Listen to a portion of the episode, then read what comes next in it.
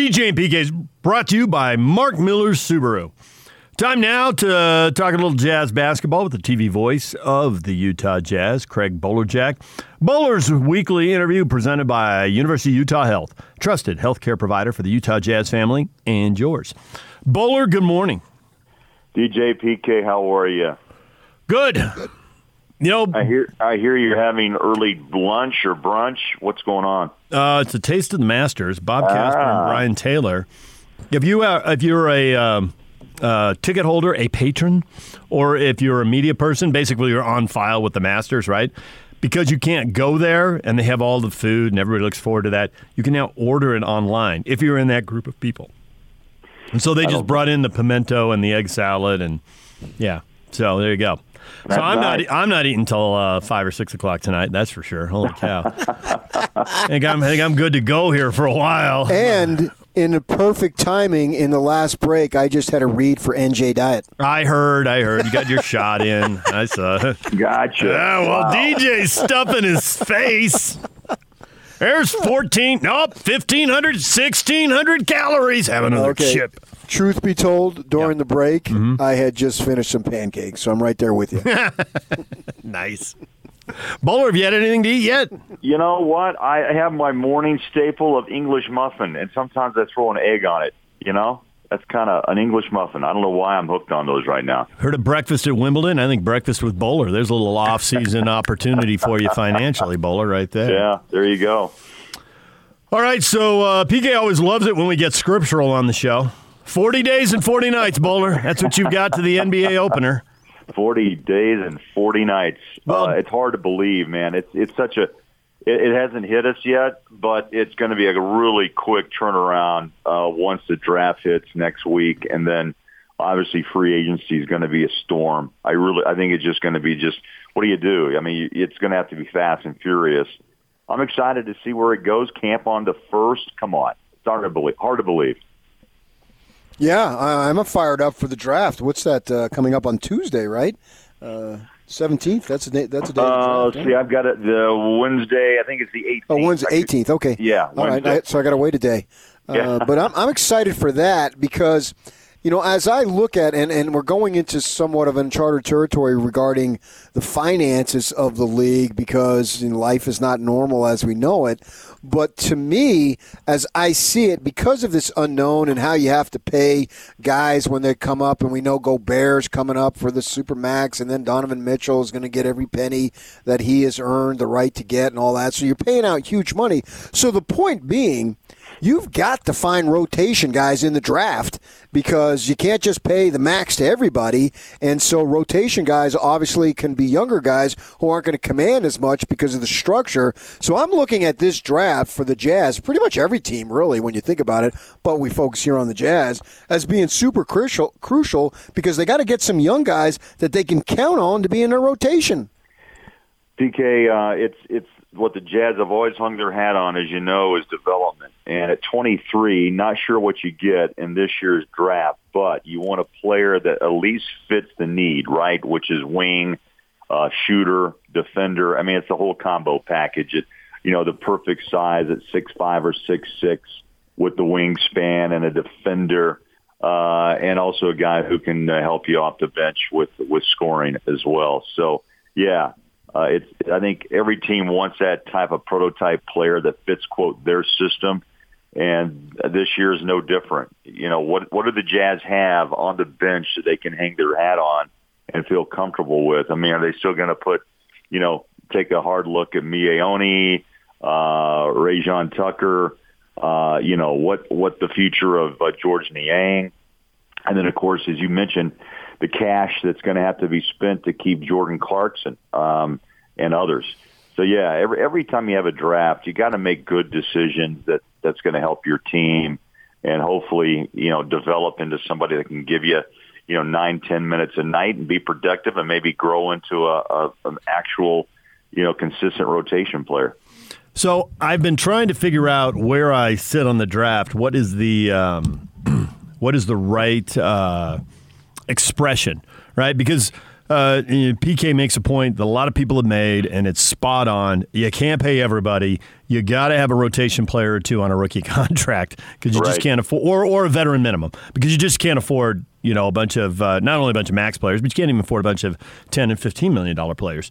So at the same time, I feel like I'm going in this draft, and, and I hear Dennis Lindsey's uh, quote you know, and he says, "Well, we're looking for someone who can shoot, shoot the three without sacrificing, you know, their uh, defensive—I forget the word to use—structure or something like that." Um, and I'm thinking, okay, that sounds good, but isn't that what everybody wants? Everybody wants a guy who can hit the three and defend. Sure. And you're going to be drafting in the 20s, and somebody might slip to you, and you might hit but to a large degree, guys like that are getting identified, right?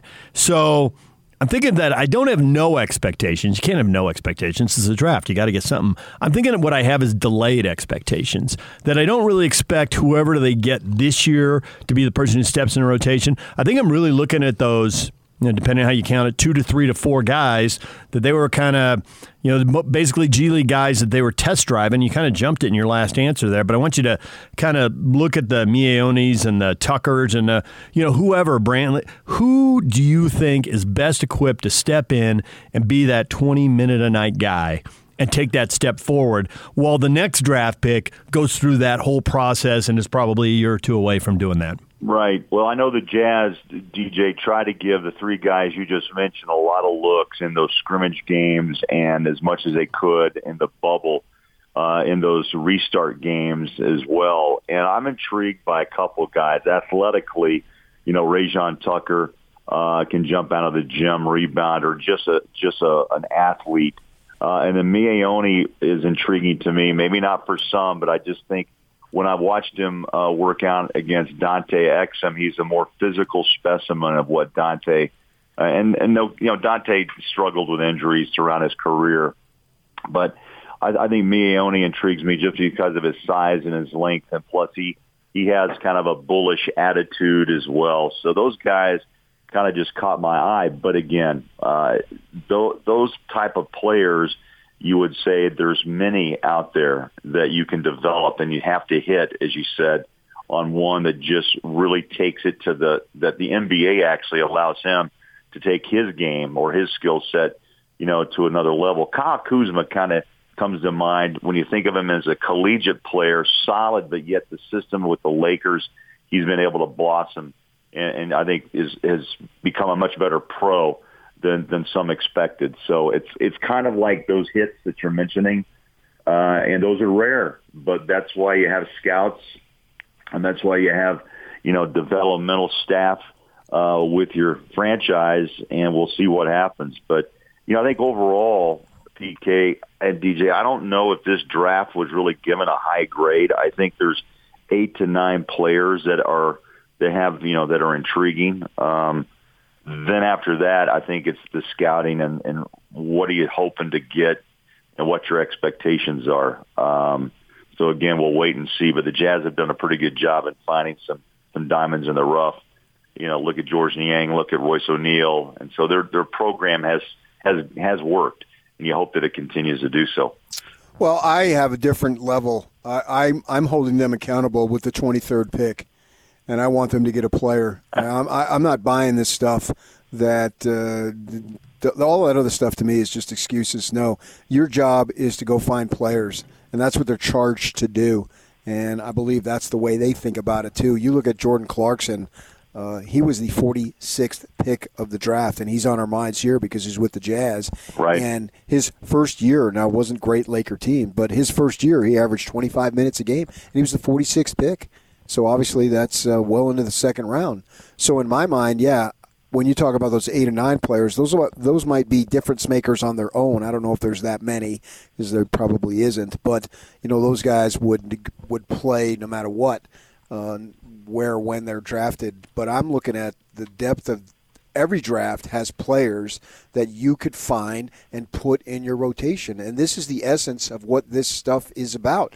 And it's what Justin Zanik and Dennis Lindsey and all those folks are charged to do. It's not easy. And I just I get paid to second guess, not first guess. So I believe that there's guys out there, and I know Locke. I've talked to him a number of times on this Josh Green kid. I don't know Yeah. that he'll be available, but he loves Josh Green. And the way I look at it, uh, years ago, he was the first guy who's told me about this gangly kid from France. And we know what that gangly kid from France turned into. So I still say I'm expecting them to find a rotation player beginning on Wednesday. Can't argue. I think they're hard to find, but you know what separates the PK and the guys you mentioned? I think you have to find the guy with a chip on his shoulder who believes he's better than what the drafts, the so-called experts, give to him on right. draft day. Gobert fits that. Clarkson fits that. Royce O'Neale fits that mold of just the edge. Um, how many times have we talked about top 10 guys who just the expectations were there and they failed? but there's always something to be said about even a Malone and a Stockton who are taken, you know, later in the draft that motivates them. Gobert wears 27 for a reason to constantly remind himself, right?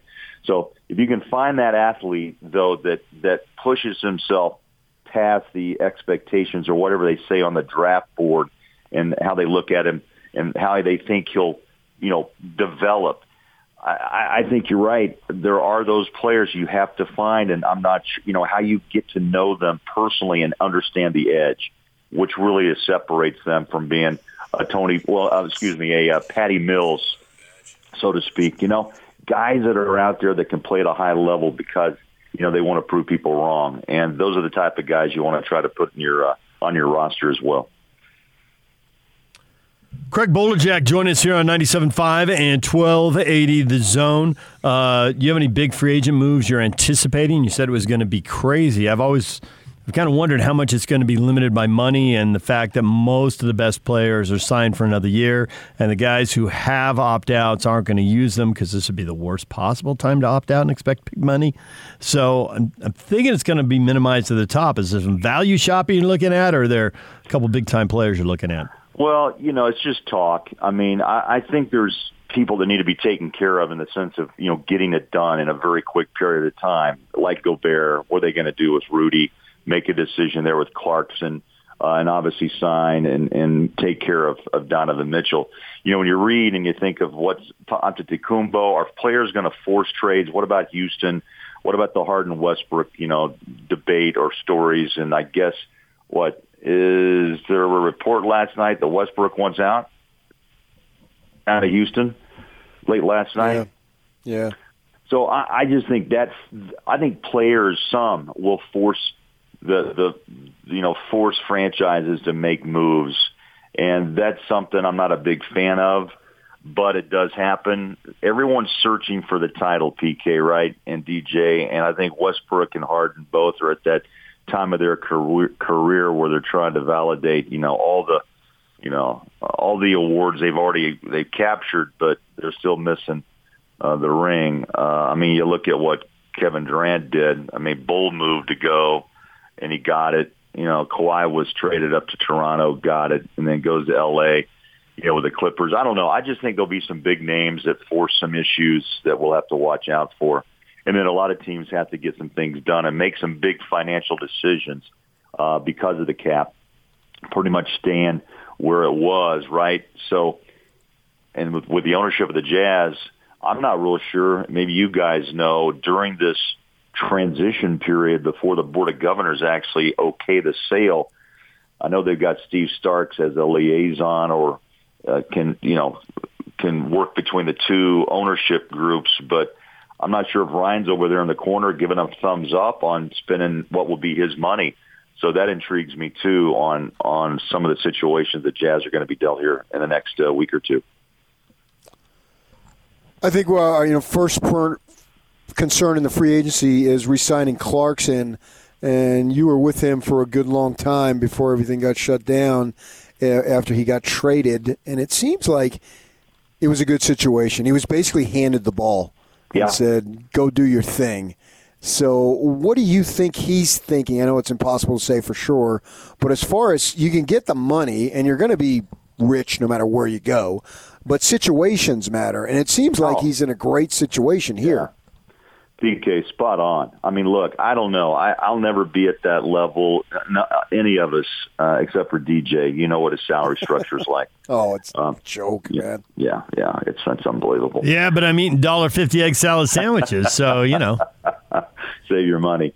No, I'm kidding. But the bottom line is, I think you're right. Situations. What you know, you can make all the money in the world, but your life uh, on the floor can just be hell in the sense of losing on it on every given night. Great, I'm making a check, I'm bringing it home, and maybe that's okay for some.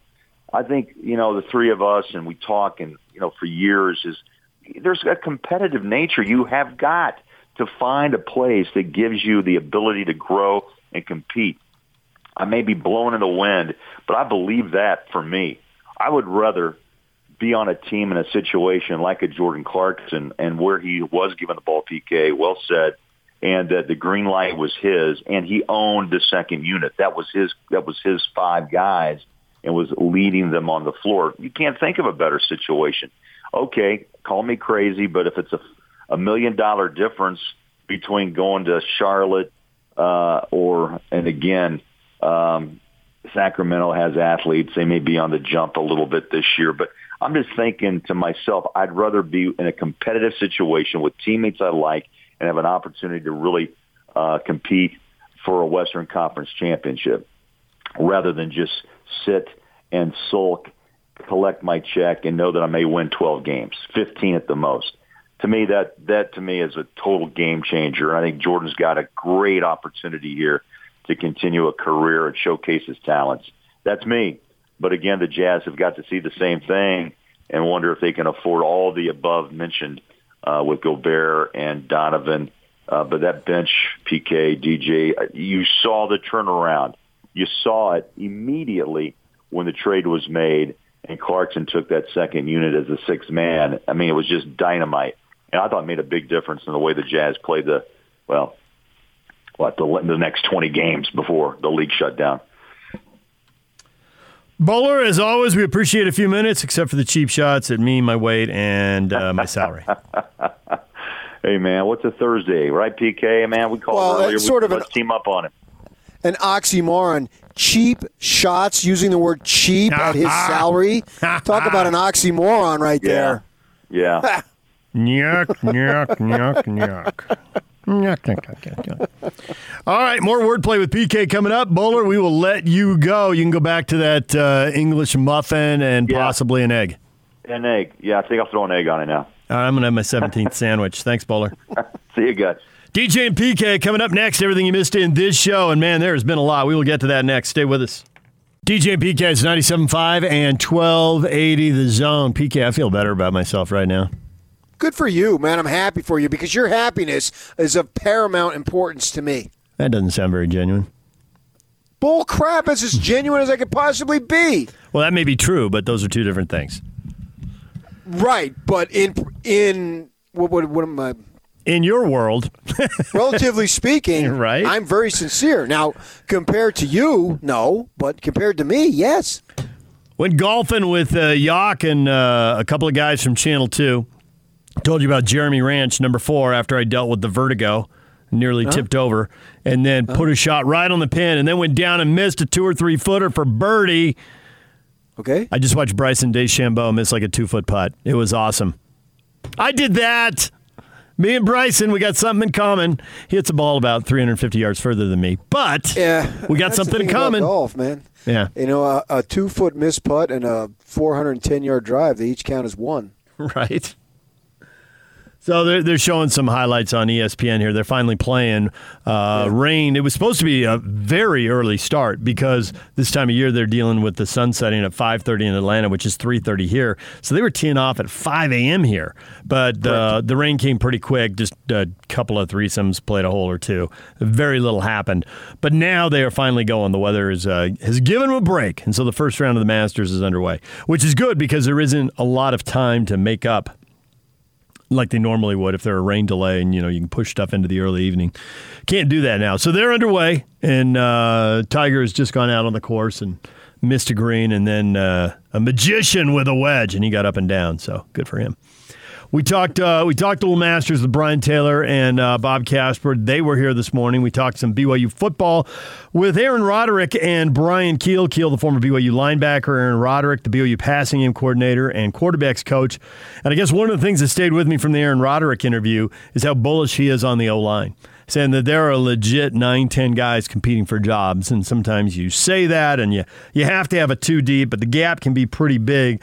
But he said they've had to start guys because of injuries and the competition in practice is close. So whatever they whatever their losses are in the offseason and that remains to be seen because they have some good juniors so i guess we'll have to go up and down the roster and figure that out and see what guys decide to do but it sounds like they ought to be pretty good at the in the o-line again next year uh, it, it's funny because he spoke about when he got with the Grime Dog, Jeff Grimes, the first meeting that they had. Basically, who are we now?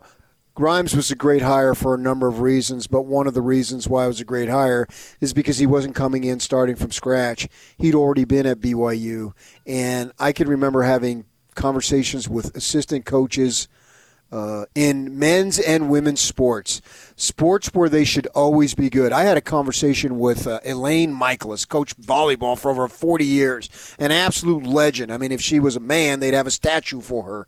Uh, and she said, We should always be good in, in volleyball because there is a ton of LDS ladies, young ladies who play volleyball, and they can jump, they can run, they, they're tall. So we should always be good. Uh, fast forward that coaching with offensive line coaches over the years, Lance Reynolds, a guy who every coach at BYU who went on to become a head coach, including the NFL level, including Andy Reid, tried to hire Lance Reynolds. Lance Reynolds knew what he spoke about. He said, We should always be good at offensive line. There's always LDS guys out there. We need to go other places outside of the LDS people to get other talent at other positions, but we don't even need to have to. Now, you certainly would if somebody wanted to come. I'm not saying that.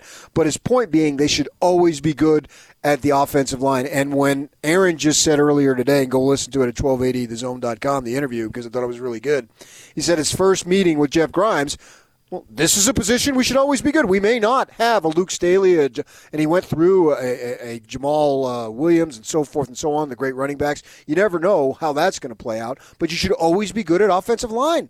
Absolutely. And this is one of the things that we're seeing. And that's, you know, the cliche of that's where it starts, blah, blah, blah. Well, it's a cliche, but it's also true. And so that does bode well if they've got guys competing with NFL guys for playing time, that it sets them up. Because you don't just want to have a good year, you want to have a good program.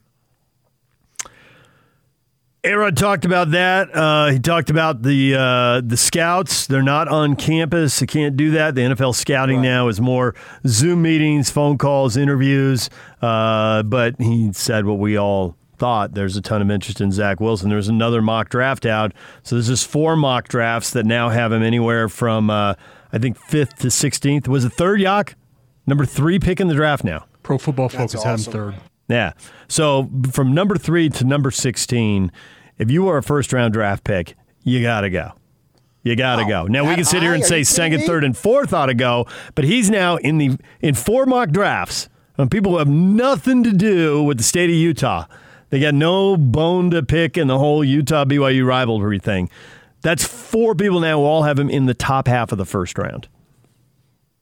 that's, oh yeah, that's awesome. Goodbye. I mean, I my I literally can't wait. Literally cannot wait, my friends, to see Lisa Wilson on the television on Sundays. So uh, A Rod did talk about you know why so much improvement with Zach, and he said, well, the first thing was that Zach wasn't healthy. First, it was the shoulder early in the year, then it was the broken thumb, and he just couldn't throw the ball uh, with any of the uh, the normal zip that you would expect. I mean, what we're seeing, what we're seeing this year what we're seeing. It was, it was obvious, but my thought is, I, I, I'm conflicted on this because it was clear. Well, then when I ask them about going forward, you know, they feel good about the quarterbacks in the room going forward, and they got four of them. We'll see if they add some kids in the offseason, or at least uh, one individual anyway. Well, if your guy isn't healthy and you got capable guys that you're pumping up over here, why didn't you put him in? If he can't, if he's not 100% or close to it, you know, I guess they obviously thought Zach's whatever percentage was better than yeah. Romney and Hall's right. percentage. But Okay, I can understand that logic, but that gives me not as much confidence going forward that these other guys are as good as they say. Now, maybe last year was different, and we get to next year, they'll have an additional two years in the program. So I guess maybe that's the trade off. I think that's okay. They weren't yeah. as good at the time, but going forward. That's one thing. But Zach, even though he wasn't 100% in game two, still got him the win against Tennessee and still threw the deep ball with the, with the game on the line. Now, got to be a gamer and you can't make that throw a lot but you know one time a day you can just wind up and cut loose and zing it down the field for you know i don't want to say it was a hail mary because that usually means you're at midfield just throwing no, in the end zone and hoping but Simon it was got open he threw him the ball yeah it was uh, it was crazy that they could get the deep ball that they needed to have that late in the game. And okay, so a combination, combination of gamer, the other guys, I think at that point they may not have known quite what they had with those guys because they won games later that season yeah, with other quarterbacks. Hawaii. Why did they do it in the bowl game then? Yeah. But I think that there you can also say that they did move the ball and score points in that game. Now there was a clutch drive that they didn't. You know, that there was one drive that really mattered that they didn't. But I have to go back. Wasn't that a pretty high scoring game? Uh, was for Hawaii in the first half. They got a little bit of a handle on in the second half. But nevertheless, uh, they are where they are this year. None of that really matters. Uh, Zach Wilson is healthy, and he's great. And, uh, you know, I had spoken, I, I told you this earlier that these coaches, you know, they can't come out and scream on every little thing that the fans and the media say, or else right. they'd be doing it nonstop. But they really felt like they were getting a bad rap on the scheduling. And I told you that they had a number of guys in the program who are coaches on the staff right now who played back in the Mountain West and WAC days. Yeah. And they felt like some of these crappy teams that they played back then, these teams that they're playing this year were better than those teams. And so they felt like they were the schedule was being mocked to a degree unfairly because a lot of these Detmer stats and all that, that's who they were putting them up against. Not exclusively, but they were putting them up against the same caliber of type teams that the Cougars are beating this year. Crappy UTEP teams. Crappy UTEP teams, yeah. New, New Mexico, yeah. UNLV wasn't in the league in the 80s, but yeah. And that, too bad because they would have got an easy W if yeah. they were. You know, I, I, just think a couple things on the quarterback, and I did check that bowl game score. It was 38 34. So it's not that they didn't move the ball and score points. Uh, you know, they True. they did. And the other thing is that you know, they decided, and A Rod talked about, it, they decided three years ago to invest in young guys that they thought they were talented and they'd get better. And, you know, these other guys may be good players, but that doesn't mean that they've got first round NFL talent. You know, there's a, there's no. a big there's a there's a big freeway. Pick yeah, your lane yeah. in that 12 sure. lane freeway. You know, and I, and I think that's the thing that's hard to sort out about how how many NFL guys BYU really has right now. One thing is some of them are underclassmen. Maybe they're still a year or two away. You can tell they're NFL guys, but they're not quite there yet. You got that, and then also they're good college players who look really good now because NFL guys are making the game easier for them. You know, if they didn't have such good players around them, they wouldn't look as good. They're capitalizing on that. Um, and so we'll have to see as the NFL gets hold of these guys and sorts these guys out, you know, who doesn't make it, who's a fringe guy, who's a backup, who's a player in the league for 10 years. You know, th- there could be a wide range here.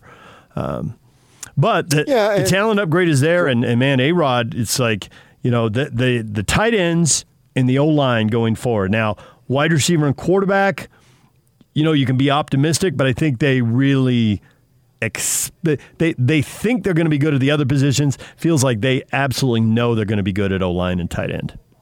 Well, uh, they should be good at O line, tight end, and quarterback. That's what A Rod's talking about. Like, for whatever reason, that is LDS people can play those positions at high levels, and so yes, that if you want to have a great program, particularly for BYU, it's virtually a must, not exclusively, but it's virtually a must that if somebody comes along, and it doesn't have to be who we think it is, because there's been all these highly touted dudes who didn't pan out, and meanwhile somebody else does. Just get them and get them in there, and that's what's going to be the foundation of your success. And then you can go from there because then you're more likely to get other kids who aren't of the faith who would be interested in coming because you're really good over here and you got a great program with a ton of national following, blah, blah, blah. So, yeah, I could go over there and, and live those standards or whatever for the short amount of time that I'm there. Or maybe those are the standards I have my whole life and it's no big deal whether I'm of the faith or not. That's the format for the Cougars to be successful. And then we talked uh, with Bowler. We talked a little NBA draft. And just in the last break, I saw a story about Nico Mannion, son of Pace Mannion. You saw him at Arizona last year. Uh, Pace played at the U, and then he played for the Jazz, and he was a broadcaster for the Jazz. And now Nico's in the draft, and they, Arizona, you've probably seen it, PK, because it's on AZ Central. Uh, and they've got where where Nico is in mock drafts. Now, the Jazz. Um, picking 24, there are mock drafts that have him going to the Jazz at 24. There are other mock drafts that have him going uh, 22 to Philadelphia or yeah. 23 to Miami. But then there are other drafts that say he's going to the second round, second and, round. and they have the Pelicans at 39. So it's all over the map. I don't see how we're going to really have this locked down on what the Jazz, who they might take. Well, because you don't even know who might be available. Um, if they want that kid, they can get him. Because they can trade up a little bit and get him? Yeah, because at best, he's probably only going to go a few spots ahead of him. Right. So if your heart is really set on him, yeah, I would think you'd be able to get him. And I don't. Re- was it you or, or Craig who mentioned looking for guys with chips on their shoulder? Oh yeah, this yeah, yeah. young man with the redhead hair, redheaded hair, he ought to have a chip on his shoulder because he was two time. I follow Arizona uh, sports to an extent, probably more than I do Utah, uh, except for Corner Canyon and Brighton. But uh, he was two time Player of the Year in Arizona. He was all that and a bag of uh, Masters chips. And, nice. It, it, it, it didn't turn out the way he wanted in, in Arizona, but none of that means jack. That's gone. No, what his... matters is going forward and there's a lot of people who doubt this kid because I even heard, and I told you this. Oh, he's destined to be in Europe. Uh, mm-hmm. all right, get the word back. Pace. Now you talk about a competitive, you know what? we're gonna we're gonna get to that coming up in the uh, the feedback because they tweet out the links to the story, and I've already uh, had people tweeting back at me who ref people who refed Nico's games when he was ten years old and what they thought of Pace. We'll get we'll get to that coming up. I think you can already predict. Uh, yeah, yeah, I think and, that. Uh, uh, yeah, absolutely. So go forward there with a chip on your shoulder, prove everybody wrong. That'd be sweet. Well, I, talking to Pace, and I don't want to. I don't, I don't know how much of that Pace want. We need to get Pace on the air so he can say whatever portion he wants on the air, and he can leave whatever portion he wants off the air. But I, I I'm confident that I can say this part is that Pace has definitely give him given him the old. You can go fourth, you can go twenty fourth, and you can go forty fourth. When you get there, you still have to do it. Right. You still got to do it. So get ready to go do it, whether you're four or 24 or 44. Be ready to do it. And if this stuff bugs you, use it as fuel. Um, oh, yeah. You know, the, the, various things, some talk about how he's not quite athletic enough, and other talk about him being an elite athlete. And, you know, a lot of the stuff they do now is very decathlon oriented type stuff. Eh, we, NFL Combine, the NBA does a lot of the same Combine, stuff. Yeah. Combine, and yeah. and yeah. those numbers that Nico puts up, those say he's athletic. Now, you know, you can go with your own judgment when you watch a game about how much that translates to the court. But those numbers, as far as, you know, how quick he can get from one baseline to another and how high he can jump, you know, those, those are where they are, and those numbers are good for him.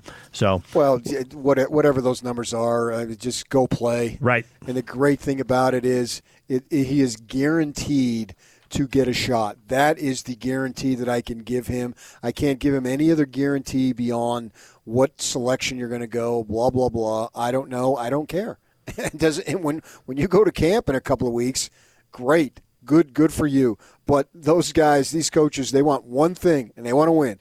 And you can play, you're going to play. So he's going to get his opportunity, and that's all that matters is what he does with that opportunity. Everything else is a bunch of talk. And speaking of talk, the Pac 12 media poll in basketball came out. Utes are picked eighth. And there's a big gap down to the bottom four. The kind of five, six, seven, eight, and there was some separation there. Top three definitely, definitely pulled away. So UCLA, ASU, and Oregon at the top. Stanford four. Uh, those top. Arizona was five. That's pretty disappointing for them. But all right, DJ and PK. It's 97.5 at 1280 The Zone. Your feedback next. And it's all over almost here. Don't go nowhere. DJ and PK, it is time for your feedback. Everything you're saying about today's show. Jingles at Bojo244 says the Jazz don't need a backup point guard. They've got Conley and Mitchell. They don't need a third point guard. They need a more versatile 3 and D wing. Point guard can wait until the second round, in my opinion, so he is not up for drafting Nico Mannion. Oh, I think you draft best player available at that position of where they are in the draft is what I'm talking about. can- And I actually think you should always do that because then if somebody is really, really good and you got two really good guys, that's a great thing. That's not a bad thing. And you can turn around and trade that asset. All these guys, they're all levels of assets. What level are they? Level one, level two, so forth and so on. Yep. So if they believe that uh, He can play. Mannion is Yeah. the kid, then absolutely, yeah, that that's what matters the most. So I would I would dis- yeah, I agree that they need that other stuff, but if you know you've got a sure thing and you're drafting that late, you go ahead and take it and then make adjustments. Odds are there's only the two or three rotation guys Before we get tops in the in the last Yeah, 10 yeah, picks yeah, in the first round. So if you can identify one of those and there may not even be I that many. Yeah, there may not be that many, but tops there's probably 3. So if you Right, see one, right. You know, But if you it's think you got somebody, Right. Yeah, You can have Rudy Gobert, but if it's a center, which it That's would, what I would say. which it wouldn't be because he'd go earlier. But you know, but I, I, that's not true because they got Gobert at twenty seven. I say Rudy was yeah. 27. They they thought they saw something, so they traded right, up right, and they got right, it. Right. No, but I get your point. Yeah, the, the classic is uh, the uh, Trailblazers needed a center, so they drafted Sam Bowie. Right. what more needs to be said? There was some guy named MJ sitting there. But before we get out of here, I just want to make sure the listeners are aware. I mean, you talk about toughness and playing through pain. By all rights, David James Sniggeldorf III should be in Instacare right now. But no, he came in today because he wanted to be there for you, the listener. You talk about playing hurt. The guy nearly cracked his skull this morning, but he's there for you. That's greatness on display. I don't know if I hate you or Yak more right now. you're the source, Yak. You can deny it, but you're deep Well, throat. it's not hard to That's find not out true. who told him. That's not true. No, that's not true, man. I, I've got I've got drones and and uh, sources Whatever. out everywhere. Yeah, whatever. you got hidden cameras. Hidden cameras watching me take a header on ice in my driveway this morning. I am going home to a fistful of Motrin. That's what's happening there. Holy cow. The security security downstairs told me. Yeah, right. Uh, he, he and I don't speak, so that didn't happen. I know, but he could tell. He could see it in your eyes. The pain, the burden that you were carrying. we got to have Pace on next week. We got this tweet from Philip. I told you I'd read it before we go. I was a referee for Nico when he was 10 years old. Pace was there, and his dot, dot, dot, shall we say, quote, passion, close quote, was unreal. Took me by surprise, his constant criticism of the officiating. Oh, Okay. he's a dad. Yeah, I know. We got to read that to Pace when he comes on. It- It'll be funny, sure. All right, DJ and PK, we are out of here. Hans and Scotty are up next. We'll see you.